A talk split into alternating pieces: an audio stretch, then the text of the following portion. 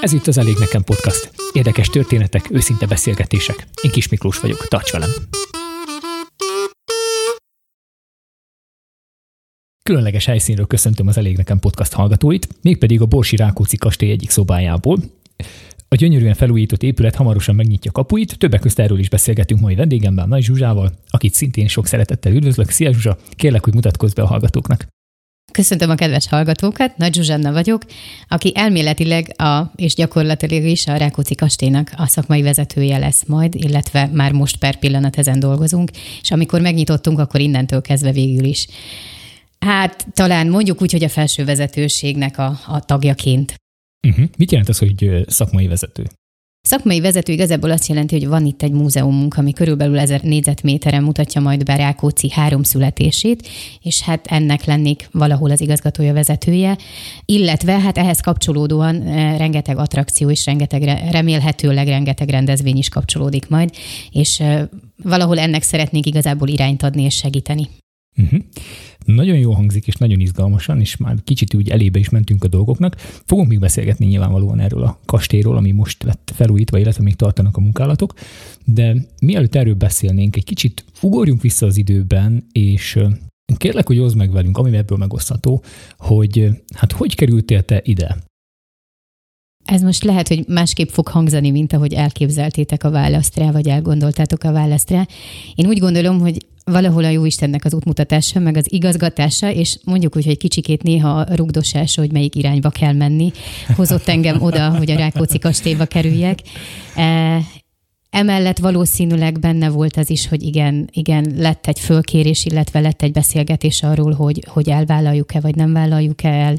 Nem csak én, hanem Ádám Norbert is, aki a szakmai vezetéssel van megbízva, és aztán nagyon sok gondolkodás után végül is, mert hogy egy nagyon kellemes helyen dolgoztam ezelőtt is a Tőketerebesi Andrási kastélyban, ahol egy nagyon jó csapattal együtt szintén hasonló témában és hasonló elhivatottsággal próbáltuk végezni a munkánkat, és hát valahol ennek a, a tovább lépésének érzem, vagy egy, egy következő téglájának érzem igazából ezt a munkahelyet, illetve nem is mondhatnám, hogy munkahely, ez igazándiból szerintem tényleg elhivatottság. Szakmai vezető lettél, ugye most erre szól a mandátumot, felkérésed, megbizatásod, de hát közben sok minden más is volt, tehát ezer minőségedben találkoztam már veled. Mesélj nekünk erről egy kicsit, hogy hogy jön ez a, ez a valami, hogy Nagy Zsuzsa bármikor összerak egy csokrot, ő tréner, ő animátor, ő nem tudom, ez, ő az, ő könyvel, ő a civil szférában képzéseket tart, csomó mindent hallani rólad. Hogy van ez? Ez is megint egy ilyen kérdés, mint az előző szerintem. Mindegyikünkbe tett a Jóisten egy-egy ilyen tehetséget, vagy egy-egy ilyen gondolatot, hogy mi az, amit lehetne fejleszteni. Én úgy veszem észre, hogy hála neki elég sok ilyen pontot, vagy elég sok ilyen irányvonalat hozott az életemben, és valahol ezek az irányvonalak, valahol ezek a pontok, ezek, ezek úgy megtaláltak engem, és én ezt ugye szenvedélyemnek érzem, úgyhogy nagyon-nagyon szeretek fiatalokkal dolgozni, ifjúsággal dolgozni. Ebből jött a trénerség, ebből jött az, hogy valahol próbáljuk igazgatni, segíteni a fiataloknak az útját, amennyire lehet, és ez szintén nem egy, nem egy munkahely, hanem elhivatottság. Tehát ez, ez konkrétan teljesen mindegy, hová tesz a Jóisten, az biztos, hogy ez, ez benne lesz az életemben, vagy szeretném, hogy ott legyen az életemben.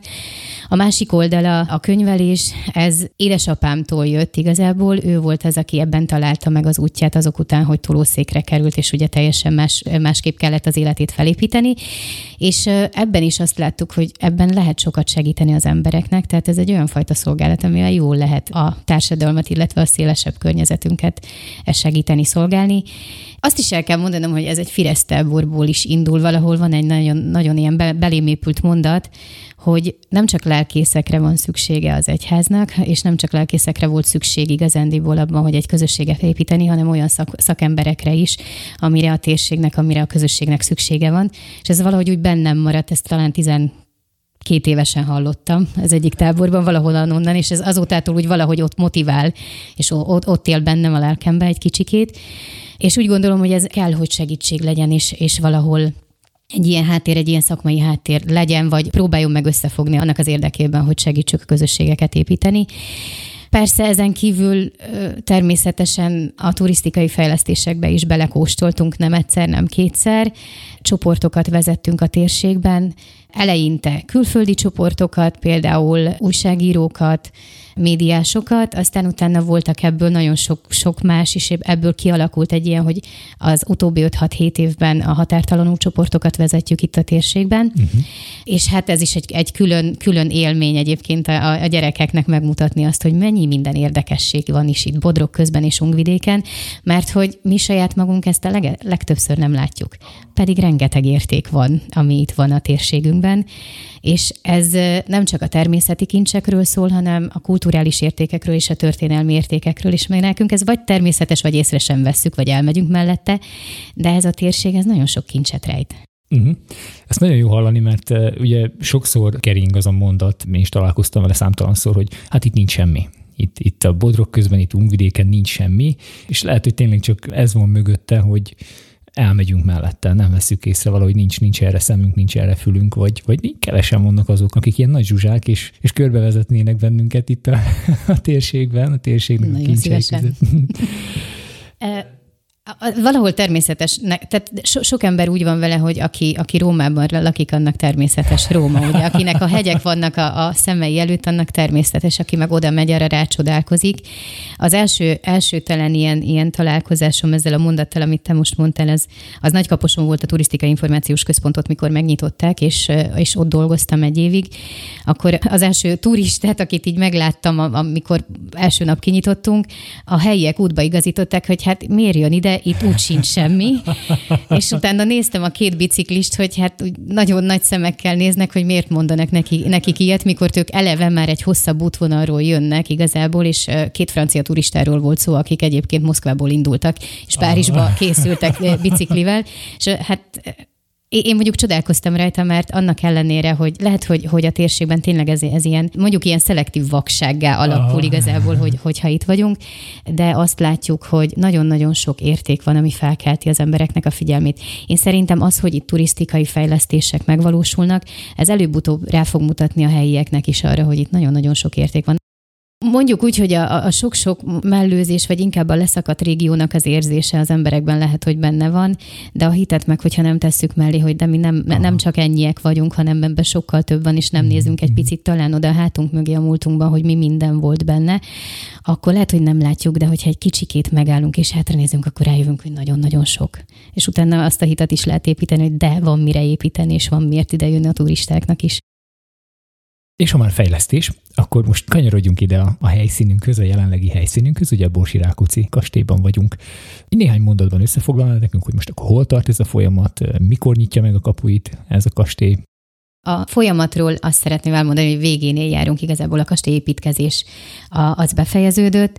Most már inkább az engedélyeztetés az, ami, aminek lassan folynia kell, illetve hát a kiállításnál az utolsó simításokat végzik, hozzák, szerelik föl, ahhoz, hogy nyithassunk. A tervek szerint nagyon szeretnénk június közepével nyitni. Ennek van, uh-huh. egy, van, egy, van egy olyan, hogy is mondjam, hátulütője, ami nem a mi kezünkben van, ez a pandémia, hogy mi mindent lehet, és mi az, amit megenged majd. De a terveink szerint ez június közepével vélhetően már annyira lazul a helyzet, hogy megnyithatóvá válik a kastély, tehát hogy legyen egy, egy megnyitó ünnepség, amit nagyon-nagyon szeretnénk, hogy ha már egyszer ekkora fejlesztés és egy ilyen gyönyörű szép létesítmény jött itt létre, akkor ennek legyen az a megadott módja is, ahogy, ahogy ez megnyitható.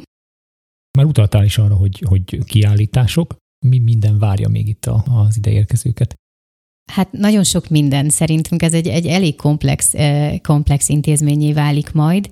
Persze idővel. Az elején, ami, amivel nyitni szeretnénk, az ugye egy étterem, hotel, ami hát megközelítőleg egy busznyi ember elszállásolására lesz majd alkalmas. Emellett ugye egy ezer négyzetméteren, ahogy korábban említettünk, Rákóczi három születéséről lehet majd látni, hallani, nem csak látni Igazából ez egy nagyon-nagyon kedves interaktív kiállítás, ami, amiben szerintem sok mindenki meg fogja találni a saját érdeklődési körét, mert hogy nem csak csupán Rákóciról szól, persze Rákóciról szól minden szempontból, de emellett bemutatja a kornak a, a, a képét Európában, bemutatja az orvostudománynak az ellását abban az időszakban, bemutatja azt, hogy mit kellett egy, egy például egy úrhölgynek, egy, egy, egy, egy uradalom fenntartója feleségének, illetve hát igazándiból ő volt a, a gazdasági, néha a gazdasági vezetője, hogy ennek mi mindent kellett tudnia, akár orvoslás terén is, de nagyon-nagyon sok aha. érdekesség lesz majd benne. Persze egészen bezárólag addig, hogy Rákóczi, mint hős, igazából mi minden kötődik az ő nevéhez a mai napig, mert hogy a kultusz a mai napig élő, és nagyon-nagyon mhm. komolyan benne van az emberek szívében, és valószínűleg meglepő, talán az embereknek, sokaknak nem, mert azért sokak találkoznak ezzel, nem csak a magyarságnak. Ezekkel indul az intézmény, vagy ezekkel nyitja meg a kapuit, és aztán mit terveztek még a jövőben? Hát ha, ha minden, minden jól megy, akkor valószínűleg nem csak ezekkel emellé még jön egy kis további interaktivitás, hogy a fiataloknak is kedvezzünk. A szabaduló szoba, ami hát Rákóczi életét ismerve egy kicsit adja a helyzetet, hogy miről is fog szólni majd. E, ugye a börtönből való megszökés az nem egy, nem egy egyszerű művelet volt, és e, végül is ő túlélte. Volt olyan, aki viszont ezért az életét adta mm. az ő szabadulása mellett. Hát reméljük, hogy itt senkinek nem az életéről fog majd szólni, viszont biztos, hogy nagyon sok kreatív e, pillanat kell majd ahhoz, hogy ki tudjanak jutni a szabaduló szobából az emberek. Emellett lesz egy eh, virtuális realitás is, tehát egy VR szemüveg, amivel, hogyha föltesszük, akkor egy, egy picit belekukkantunk abba a múltba, amiről az előbb beszéltem, hogy a hátunk mögé is kell egy picikét nézni. Hát most hozzá is lehet majd tenni egy picit, hogy hogyan is, milyen, milyen érzés is lehetett abban az időszakban élni. Persze ennek megvan a maga forgatókönyve, és nem igazán szeretném elárulni előre, mert akkor a, nem lesz meglepetés. Rá is akartam kérdezni, hogy csata és véres és valami harcok lesznek, nem tudom. Hát Bosiban nem igazán a harcok voltak jellemzők, eh, tehát azért kötő, kötődik a térséghez, aha, kötődik, aha. Kötődik, kötődik a területhez, Borsihoz az, ami, ami majd megjelenik. Illetve emellett van egy körpanoráma vetítőnk, ami hát egy nagyon-nagyon érdekes élményt nyújt, amikor úgy körbe minden oldalról tulajdonképpen látható, és egy nagyon-nagyon széles skálában látható információk lesznek. Ez is hadd maradjon még egy előre meglepetés. Szeretnénk, hogy a nyitásnál legyenek majd meglepetések az ember, embereknek. Tehát, hogy ez, ezek azok a dolgok, ami, ami valószínűleg a nyitásnál a, úgy gondoljuk, hogy a fiatalságot is meg fogja fogni. Pluszban azon kívül, hogy maga a kiállítás is ugye interaktív, ahol hát lehet nyomkodni, lehet megfogni, lehet kihúzni, e, tehát fel lehet fedezni tulajdonképpen uh-huh. az épületet, illetve a történetet és a történelmet ebből a szempontból. És mit vártok, mi a reményetek ezzel, a, ezzel az intézménnyel? Nagyon szeretnénk, hogyha ez egy olyan tényleg központtá válna, ugye a neve is az lesz, hogy kastélyközpont, Borsi Rákóczi kastélyközpont. Szeretnénk, hogyha ez tényleg egy központ lenne, ahol sok mindenben a megértés, sok mindenben Rákócinak a lelkülete, ami egy nagyon mélyen vallásos lelkület. Az ő, ő, ő életében, ez egy nagyon-nagyon fontos szerepet játszott, tehát ezt is szeretnénk, hogyha ha valahol visszatükrözné, de szeretnénk, hogy a közösségnek ez egy ilyen központjává válna, tehát hogy, hogy ahogy régebben is hívták Magyar Betlehemként, nem csak a, de egyébként elmondom, hogy nem csak a magyarok számára ez egy olyan, olyan hely legyen, ahová, ahová el lehet jönni a fejedelemhez, és tulajdonképpen eh, ehhez a lelkülethez, ami nagyon sok erőt tud adni az embereknek. Tehát szeretnénk, hogy ez, ez egy kicsikét a, a kultúrának és, és a közösségnek a központjává váljon. Az előbb kérdezted még, hogy mi az, amivel várnak még fejlesztéseket, tehát ha, ha lehet, akkor erről is mondunk mert hogy nem csak uh, most lesz kastélyközpont az a, az a része, ami megnyílik, hanem emellett még a megnyitás után még folyamatban van néhány pályázat, amivel egy biciklis és kajakkenu pihenőpont és kajakkenu kölcsönzőpont létesül majd a Bodrog partján, illetve egy tanösvény a Bodrog felé innen le, ami ugye a térségnek a táj, táj gazdagságát is egy picikét bemutatja, és emellett van még egy másik együttműködés, ami, amiben viszont a mondjuk így, hogy az üdülőhajó hajókázás is szerepet, szerepet játszik majd, mert hogy, hogy szeretnék kibővíteni Magyarország felől erre felé a hajóforgalmat, tehát hogy ez egy picikét még, még többet adhasson, és hát összekapcsolódna Sárospatak, Sátorajaújhely, Borsi ebből a szempontból. Úgyhogy a jövőben még, még ezek azok, amik most futnak fejlődé, fejlesztések, tehát hogy a sport is belekeveredjen egy icipicikét, és ne csak a kultúráról szóljon, majd hogy ha valaki eljön ide látogatóba, lássa, hogy nem, nem csak egy dologgal tud majd találkozni, hanem nagyon-nagyon sok sok mindennel. Mm. És hát persze nem, ugye a, a Bodrog az egy csendes folyó, hál' Istennek. Itt-ott néha kiárad, és olyankor sok mindent elvisz, de ezt leszámítva igazándiból csendesebb folyó, tehát nem feltétlenül lesz szükség nagyon-nagyon sok tapasztalatra annak, aki például kajakozni szeretne elkezdeni, vagy kenúzni. Tehát, hogy ebben, ebben is egy jó lehetőség ahhoz, hogy itt kezdjük. Hát én nagyon várom. Ugye azt kérdeztem, hogy mi a jelentősége, szerinted mi a jelentősége egy ilyen intézménynek, egy ilyen kastélyközpontnak itt a régiónkra nézve. És azért ez egy kicsit magában hordozza azt a kérdést is, hogy mire próbál ez felelet lenni, vagy mire próbál ez útmutatás, vagy, vagy esetleg válasz lenni ez a központ. Mi ennek látod az itt élő magyarságot? Az itt élő magyarságot én, én egyébként egy viszonylag zárt világnak látom. Ezt, ezt, ha őszintén el lehet mondanom, akkor valahol hál' Istennek, de valahol pont ezzel, a, mint ahogy Aha. kínai fallal építünk, egy kicsikét megállunk, és, és néha a fejlődést nehezen engedjük be, illetve hozzátéve pont ez a bezártság valahol okoz egy olyat is, hogy azok, akik, akik a nagyon-nagyon tehetséges, ügyes fiatalok, azok úgy döntenek, hogy nem így szeretnének jövőt mhm. építeni mm-hmm. saját maguknak.